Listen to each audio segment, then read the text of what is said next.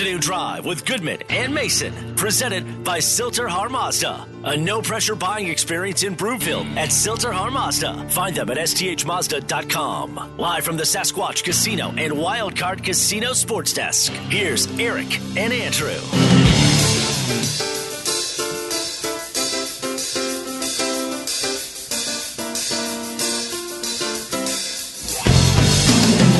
And welcome back. Afternoon Drive. Goodman, Mason. Watch us, Mile High Sports dot com. You can reach us. Rocky Mountain Forest Products Twitter feed at Mace Denver, at Eric Goodman. If you're looking for wholesale lumber to the public, go to R M F P dot com. In the meantime, I want to tell you about Rocky Mountain Eurosport in Denver and in Parker. And if you go there, you can drive your dream car today. You're not working with some big dealership that's going to be selling volume and just treats you like a number. At Rocky Mountain Eurosport, it is an intimate buying experience because you know what? If you want a luxury car, everyone deserves a luxury car buying experience, don't you think?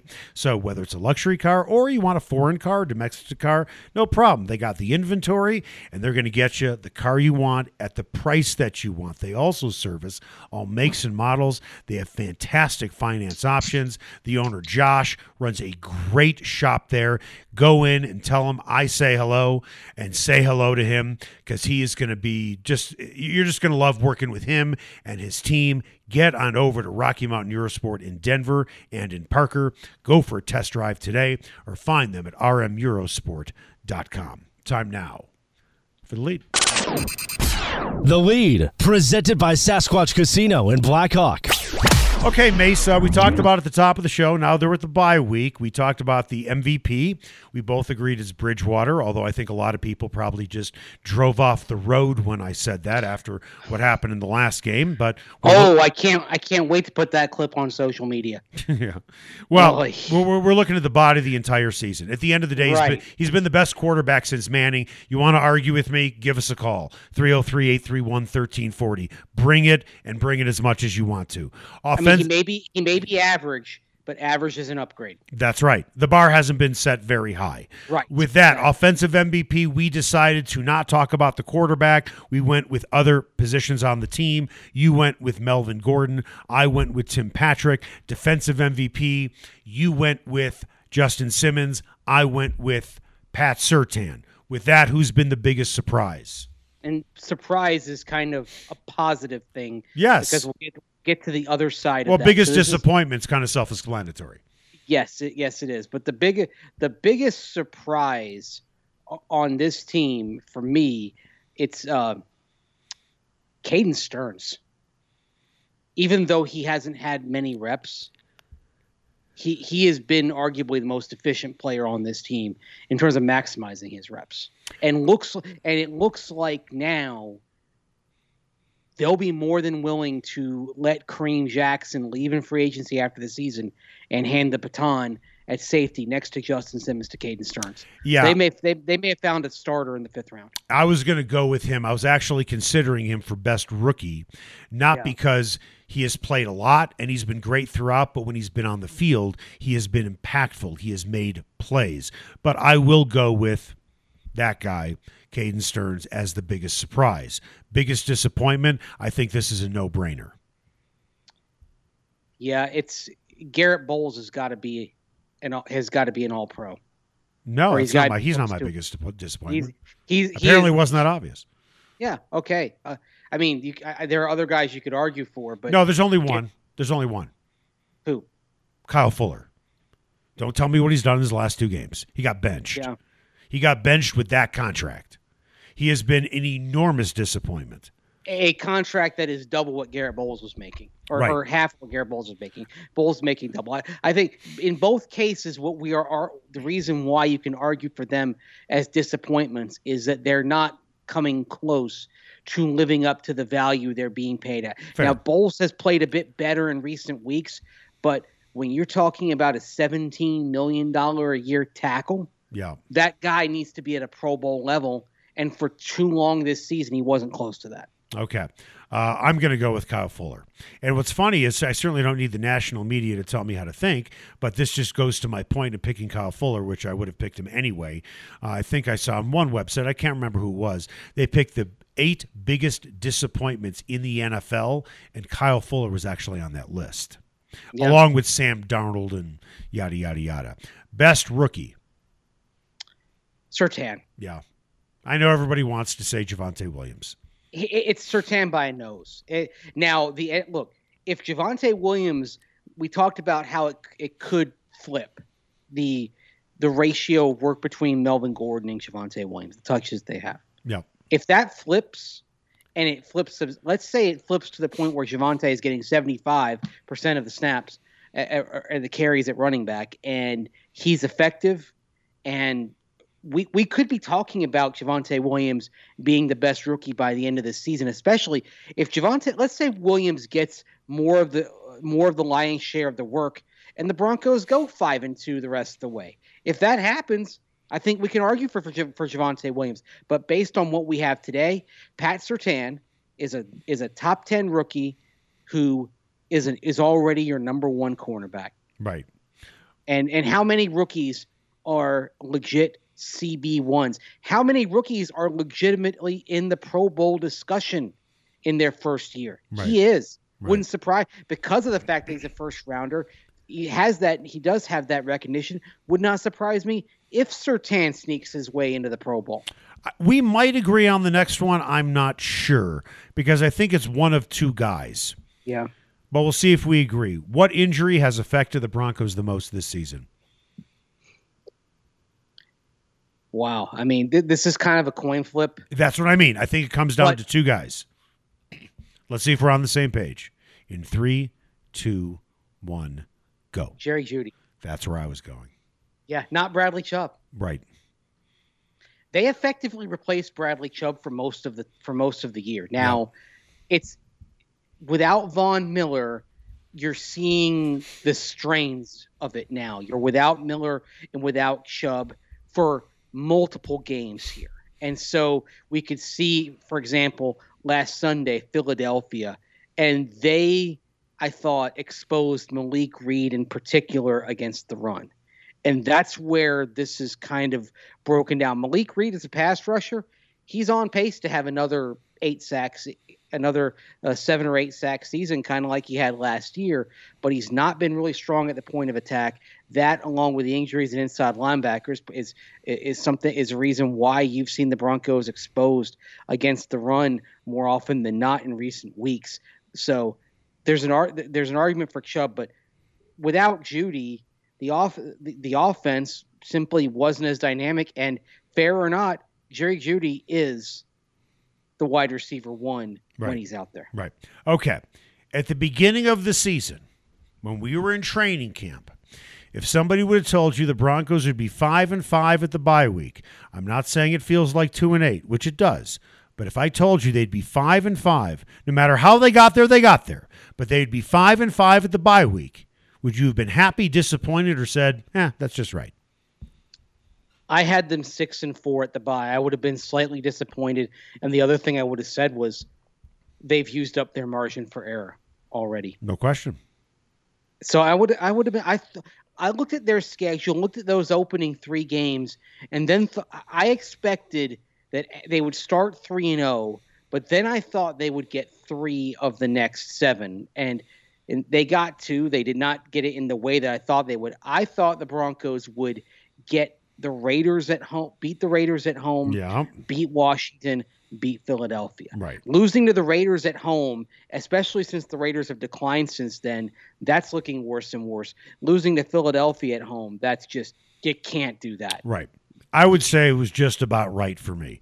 Again, I'm basing it on a five-win team last year.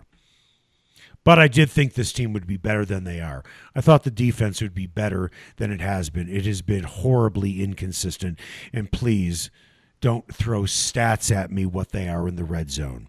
At the end of the day, a lot of, uh, it's situational football, and you may have the best red zone defense in football, but maybe that's because you're giving up, I don't know, sixty-five-yard touchdown plays. Well, the other thing is they're giving up more yards per drive than they were last year. And they're also and they're also giving up more points per possession than they were last year. Now you look at their like their scoring defense, and there they are. You know, they're top top three in the league in scoring defense on a per game basis. But their they're allowing those points on fewer possessions because the offense, as we discussed earlier, it's controlling the ball more, and thus the defense is seeing fewer opportunities. So points per game are down, but points per possession, which basically adjusts for pace, that's that is up, unfortunately, for the for the Broncos. This this defense, it's the highest paid D in football, and for too long, it had too many stretches. It hasn't looked like it. You know what? When we were when we when we had these topics on there, and I was thinking about them, I nearly decided to say the biggest disappointment was the Denver defense as a whole. Yeah, no question. All right, coming up after the break, E S P N had an article today on citing the toughest losses for each team in N F L history.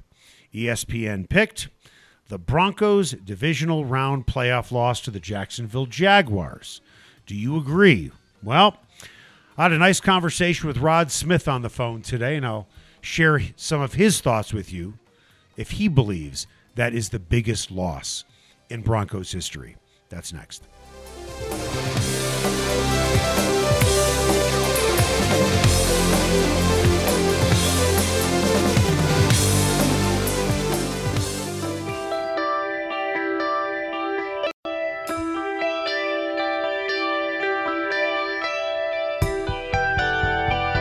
Afternoon Drive with Goodman and Mason, presented by Silter Harb Mazda. A no-pressure buying experience in Broomfield at Silter Harb Mazda. Find them at S T H Mazda dot com. Live from the Sasquatch Casino and Wildcard Casino Sports Desk, here's Eric and Andrew. Welcome back. Afternoon Drive, Goodman, Mason. Watch us, Mile High Sports dot com. You can reach us, Rocky Mountain Forest Products Twitter feed, at Mace Denver, at Eric Goodman, if you're looking for wholesale lumber to the public. Go to R M F P dot com. In the meantime, I want to tell you about Greenfields Pool and Sports Bar. They are in Lakewood, and man, they have it all. Uh, every sports package you can imagine. You can watch your favorite team, and you're going to have a great seat in the house. They also have a pool hall. Now, a lot of places have like two, three pool tables, if that. They have a pool hall, literally fifteen tables and live music, no cover. Best happy hour in Lakewood, two for one, wine, well, and drafts from three until seven every day.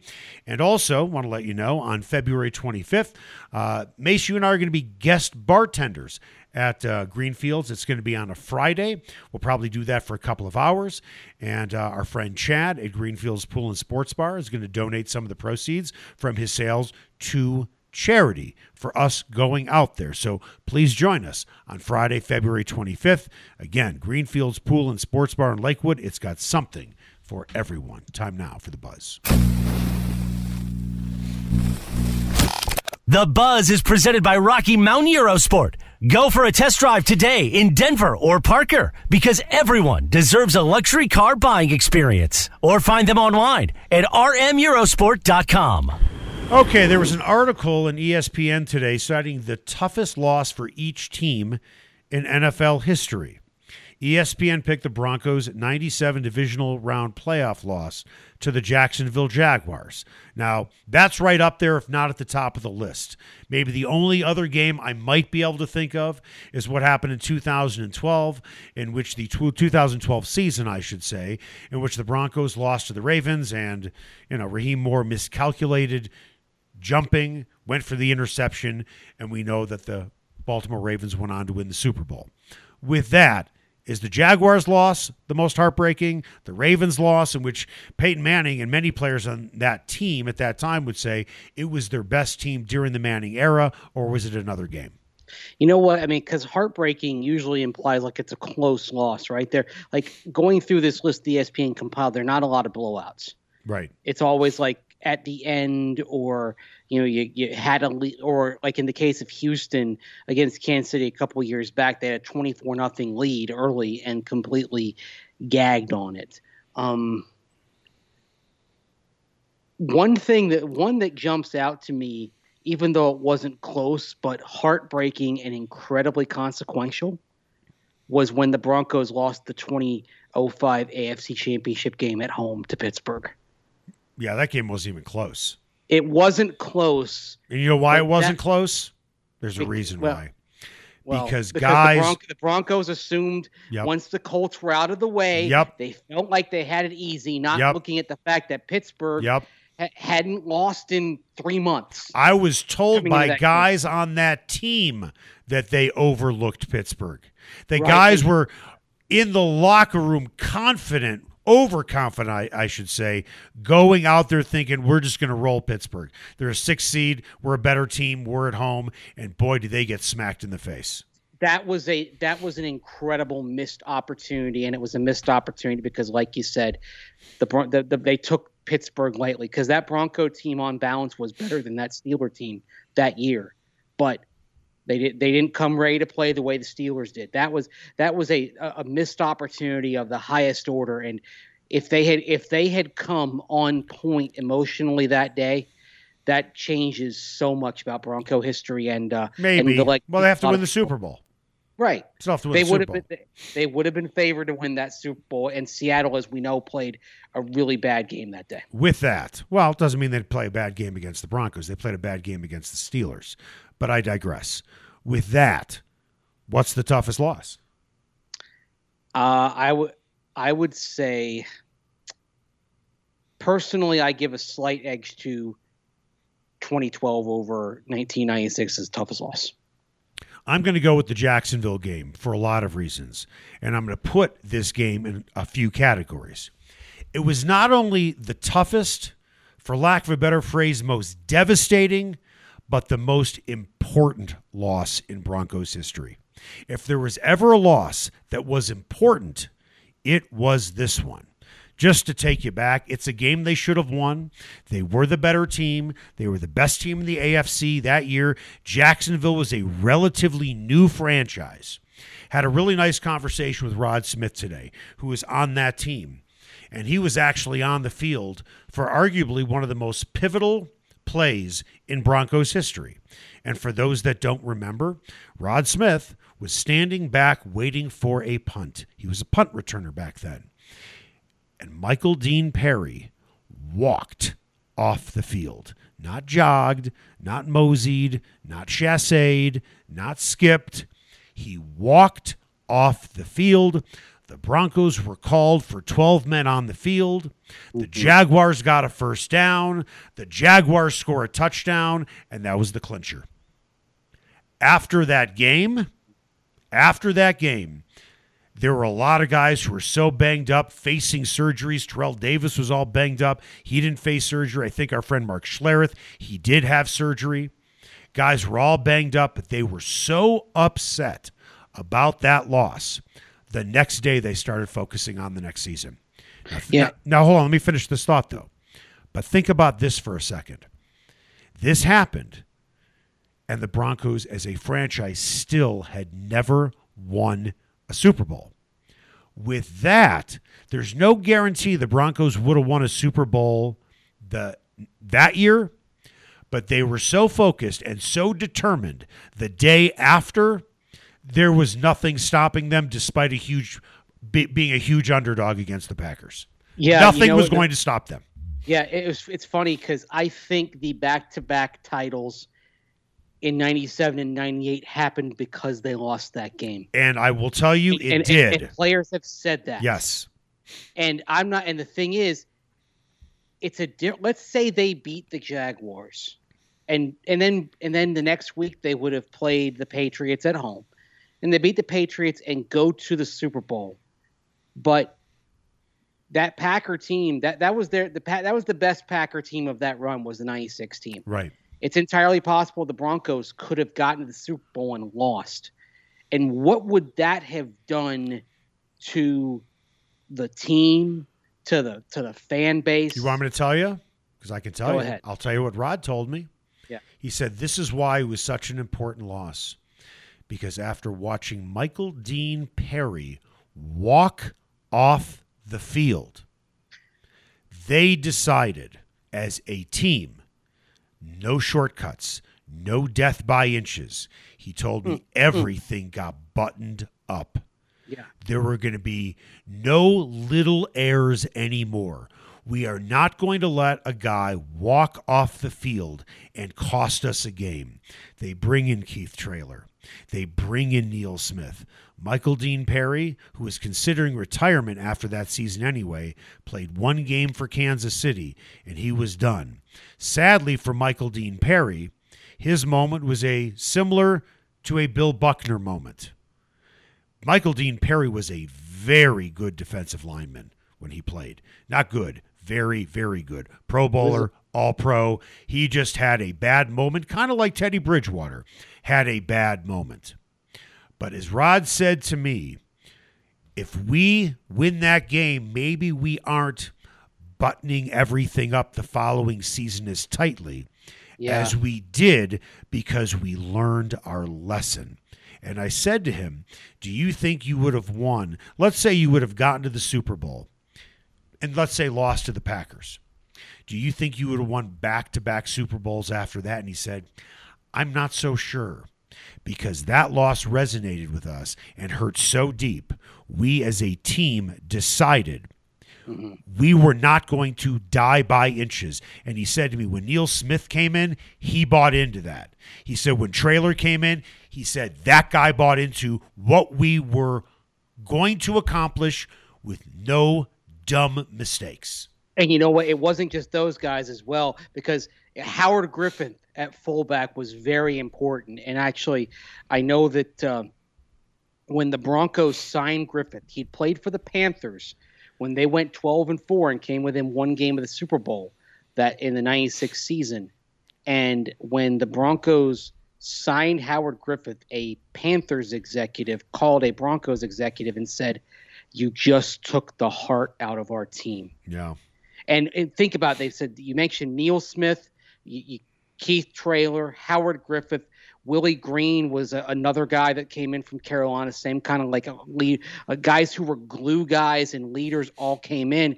Would they? Would the Broncos have have done that if they had gotten to the Super Bowl and lost? The dynamic wouldn't have changed. I mean, really, it, it took that defeat to make what followed possible. I mean, and that's why that's one reason why, as heartbreaking as that game was in a vacuum, something so amazing came out of it that it wasn't it, it ended up being a positive result in the arc of Bronco history. And that's why I said, Mace, right. It was not yeah. only the biggest loss in Broncos history because they were yeah. so heavily favored, really against a new franchise, but it was also the most important game in franchise history, because had they won a Super Bowl before that, okay, at least they're a Super Bowl champion as a franchise.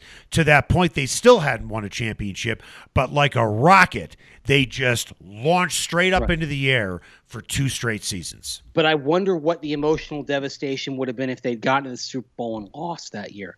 And that's that that's a tough right. thing, because, I mean, when they lost Super Bowl twenty-four, it was the third Super Bowl loss in four seasons. I wouldn't say there was a sense of relief the following year when they didn't make the playoffs, but it it, they, it seemed like a very tired team that just kind of hit the reset button. And it turned out the the year after they went five and eleven following those Super Bowl losses, they went twelve and four the next year. So right. it kind it kind of worked out. I but I what what what would have happened? What would have been the, the the air around the team, the confidence of the team, if they'd gotten to the Super Bowl and lost? It might it might have been just absolutely devastating. Well, I don't think it would have been. I don't think it would have been. I'll tell you why. Because when I was talking to Rod on the phone, he said all we kept hearing was how many times the Broncos had lost Super Bowls. You know what he said to me? None of us were on any of those teams. It didn't matter to any of us. That's what he said to me. That's his quote. Didn't matter to us. The only guy that was on that team was Elway. He said Terrell wasn't. I wasn't. I was a young player. Sharp was in the league for a little while. He said none of us felt that. None of us felt the weight of the world on our shoulders as Broncos players, knowing the history. Said that he said that history was irrelevant. And then when I, you know what I said to him to follow up? I said, you know what? We had a conversation on the show yesterday about the Avalanche playing the Vancouver Canucks. I said, Danny brought up in a segment called Just In Case You Missed It about what the Avalanche record was against Vancouver the previous like five years and how well they played or how poorly they played in Vancouver. And what did I say? Talk about wasted space. What does it matter what the Avalanche did four or five years ago in Vancouver? Well over half the guys weren't even on that team. By the way, what did the Avs do last night? They beat Vancouver. Did they win handily? Yes. I guess the guy who wrote up that game story and threw that in there, which I said yesterday and I'll repeat it again, wasted valuable copy space. I just saw it as a tweet. Did you? Yeah. Oh, it's not your fault, but I... I, I no, I, I just wanted to let you know. It, yeah. I find It wasn't you, taking up that much copy space, but... Well, you only get so so many characters. If true. anything, if anything, in copy space, as you know, as a writer, Mace, you, you could have a thousand words. Just putting that in there, that's nothing. When you have two hundred forty characters or whatever it is, that's valuable real estate. Still there? I'm here. Yes. Okay, I'm just, uh, just tracking. Yeah, I'm, I'm here. I'm just listening to you. Okay. Well, that's nice. Well, you know, in the next segment, I want to listen to you. But I also want you to listen to a guy named John Hollinger, who is the president of the Nikola Jokic fan club. Wait till you hear what he wrote about Jokic. Finally, a national guy gets it. That's next.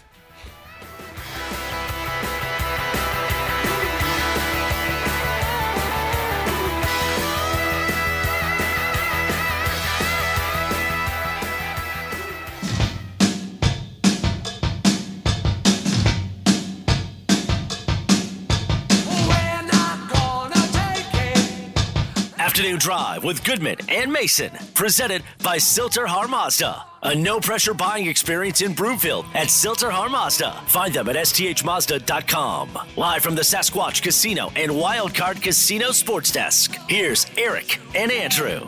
Welcome back, Afternoon Drive. Goodman, Mason. Watch us, Mile High Sports dot com. You can reach us, Rocky Mountain Forest Products Twitter feed, at Mace Denver, at Eric Goodman. If you are looking for wholesale lumber to the public, go to R M F P dot com. Time now for What's Trending.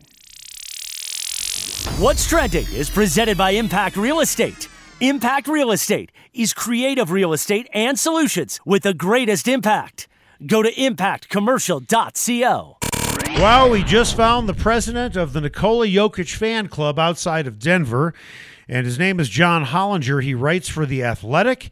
And the title of his article, Nikola Jokic is that dude. This is what he wrote. Jokic is still the most effective regular season player in basketball.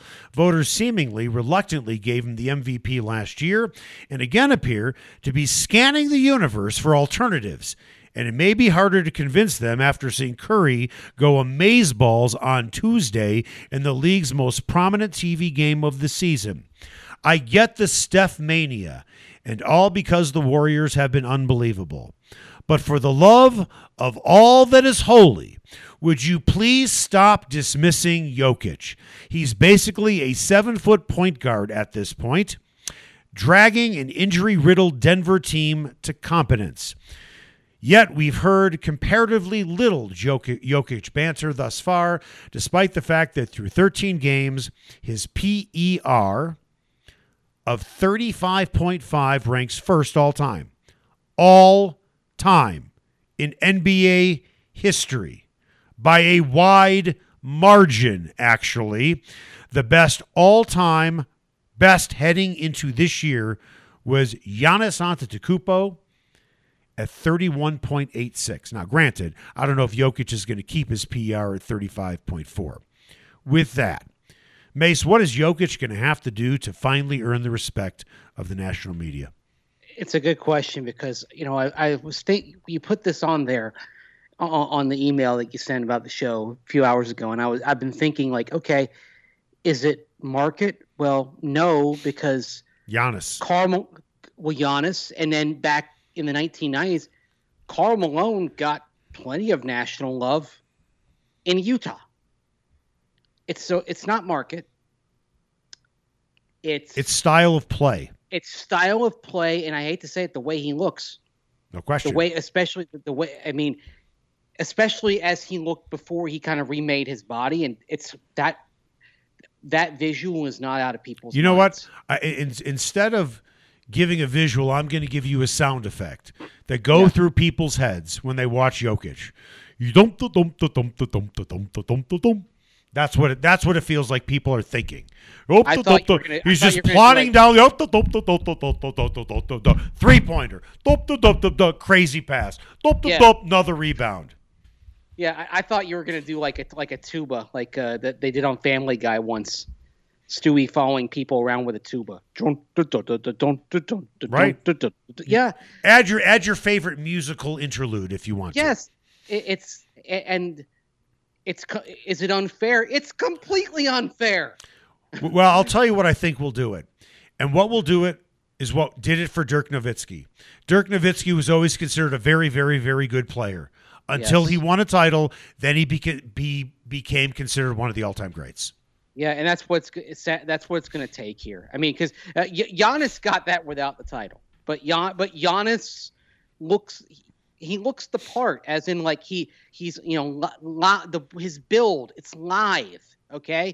The, the way he he run he runs the floor in a way that Jokic doesn't. Jokic Jokic's talents don't show up as visually and as viscerally, but and, and also let's face it, the fact that he is not from the United States plays in, because he, who is the guy he's compared to skill set wise? Larry Bird, right? Well, he, I'll Larry, tell you, I'll tell you something. Larry Bird's from French Lick, Indiana, and he yeah. played in the national championship game before he ever set foot in the N B A. So that so he and so he got had a had a credibility in people's minds that Nikola Jokic didn't, being a kid from Serbia who was kind of doughy for the first four years of his career.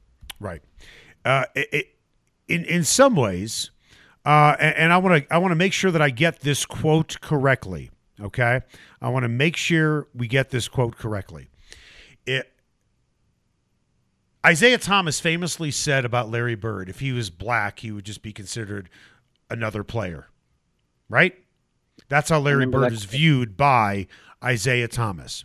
Larry Bird did nothing overly flashy, but he was just great. But he is considered one of the all-time greats. And maybe Jokic needs to do it longer.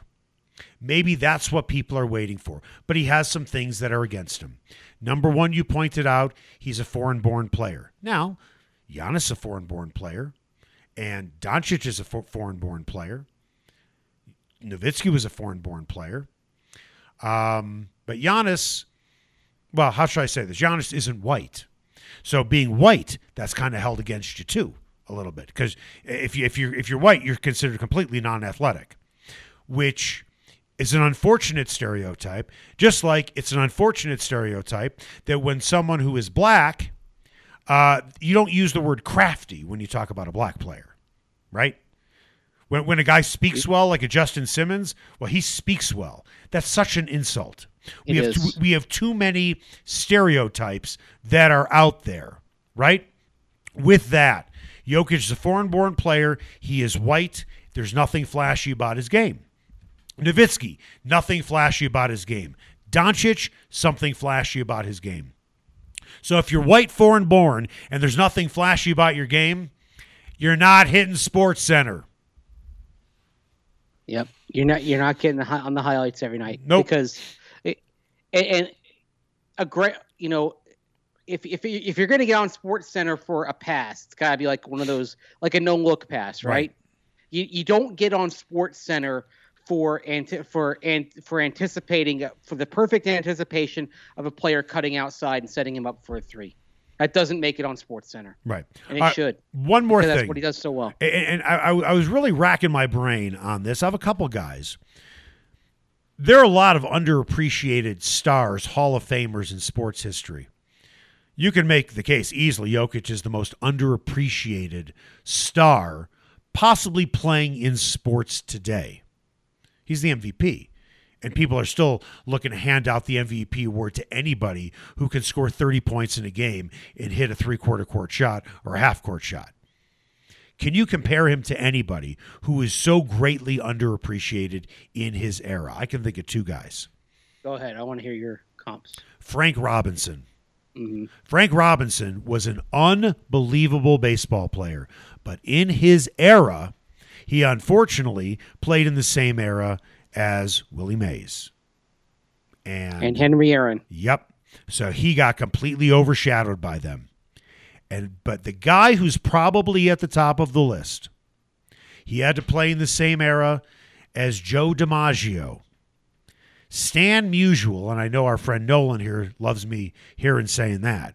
Stan Musial was a twenty-time All-Star, three-time M V P, fourth on the all-time hits list.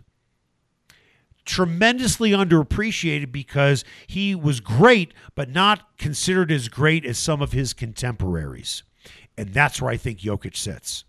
It's funny because, like, I now I've spent a fair amount of time in Saint Louis over the years.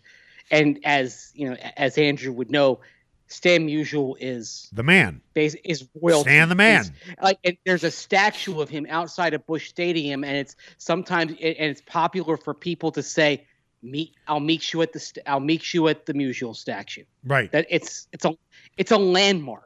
Right. He is he it was and is a landmark. But you're right, outside of Saint Louis and Cardinal Nation, doesn't get that same level of of appreciation. Think about this for a second. And he played for a long time, but think about the era that he played in, which was essentially two. He played from forty-one to sixty-three. That's twenty years. He was a twenty-time All-Star, or twenty-three years, whatever it is.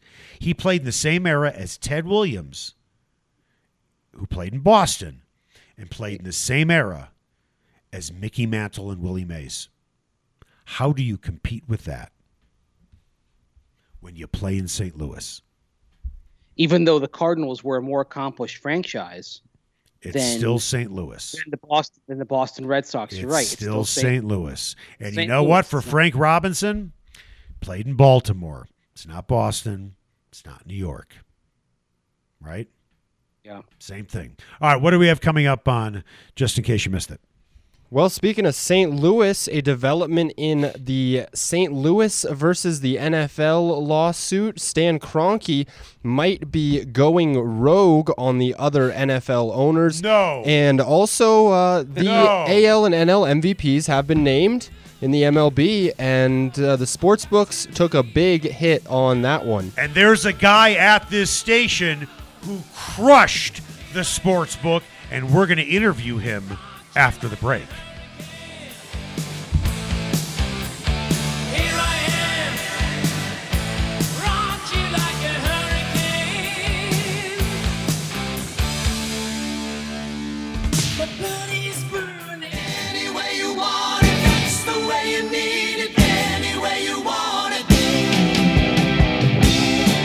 Afternoon Drive with Goodman and Mason, presented by Silter Harb Mazda. A no-pressure buying experience in Broomfield at Silter Harb Mazda. Find them at S T H Mazda dot com. Live from the Sasquatch Casino and Wildcard Casino Sports Desk, here's Eric and Andrew.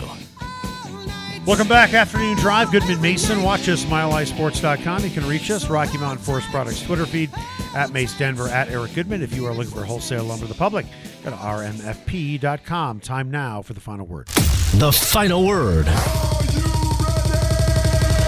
ready? Presented by Sasquatch Casino in Blackhawk. Just in case you missed it, is presented by Masterpiece Roofing. Find out how Masterpiece can get your insurance company to pay for your roof. Call seven two zero, two four two, six four zero four or go to masterpiece roofing dot com today. Just in case you missed it, according to Ben Fisher of the Sports Business Journal, Stan Kroenke has threatened to cut his own deal with the Saint Louis plaintiffs, who are suing the N F L arising from the relocation of the Rams. It's expected to go to trial. Per the report, Kroenke will do this unless the league promises to spread around the final settlement and the financial burden of the judgment. Kroenke is saying essentially that he reserves the right to cut his own deal with the Saint Louis play- plaintiffs and then force the rest of the league to stand trial without him. Do you think the owners will try to force Kroenke out of the league if he does cut his own deal with the city of Saint Louis and leave the rest of the N F L holding the bag for the other suit? You know what? If the N F L owners can't get Daniel Snyder out of the league, if the N F L can't get Daniel Snyder out of the league for all he's done, they're not going to be able to get Stan Kroenke out of the league.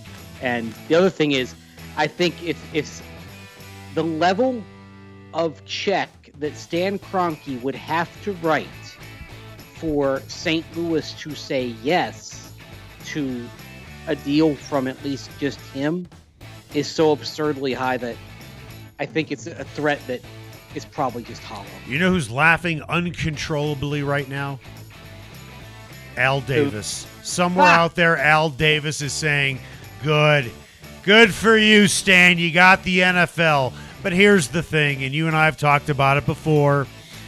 All these owners are sharks in their own way, but they invited the big shark into the pool, and now the big shark is Daddy eating the little shark.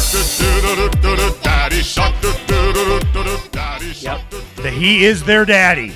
Make no mistake about it. Jerry Jones has a lot of money, but Stan Kroenke's the daddy shark. Yeah, he is. He's the bull shark. The, yeah. bull, the bull shark is the most dangerous shark. Yeah. That's what he is. Stan Kroenke's the bull shark. Just in case you missed it, announced this afternoon, the M L B M V P awards went to, in the A L, Shohei Ohtani, in the N L, Bryce Harper. Sportsbooks, one in particular, uh, stands to lose over a million dollars for Shohei Ohtani winning that award. And you know what? There's a guy in studio here who helped some of those sports books take a bath. Nolan, who runs the controls from Mile High Sports dot com. You bet on Bryce Harper. You bet on Shohei Ohtani. Before the season started, tell us what you bet and what you won. I put a ten dollars bet on Shohei Ohtani with plus two thousand odds back in March, before it even started. Great value there to win two hundred ten. And Bryce Harper. Uh, plays this one back on August fifth at plus three thousand odds on a thirty-five dollars bet. Won me one thousand eighty-five dollars. Woo. Drinks are on you tonight, Mace. I'll have a Moscow Mule in your honor. We have a show coming up, uh, so we got to get to it, but final thoughts, Mace. Yeah, you know what? First of all, the we talked about the M V Ps. I know you're not on board with uh, with Bryce Harper, but they got these two right, okay. and I'm I'm glad I'm glad that Ohtani won, especially. I mean, really, I mean, if if. Ohtani's doing things that we literally have never seen in Major League Baseball in terms of combination of skill sets. So for him to not get the M V P would have been criminal. I could care less about those guys. I'm happy for my guy Nolan because yeah. I'm thinking of ordering an appetizer too. All right, that's going to do it for us. Nolan, great job. Same with you, Danny. Mace, great job in Madison. We'll talk again tomorrow while you are in Wisconsin. Make it the best possible night you can.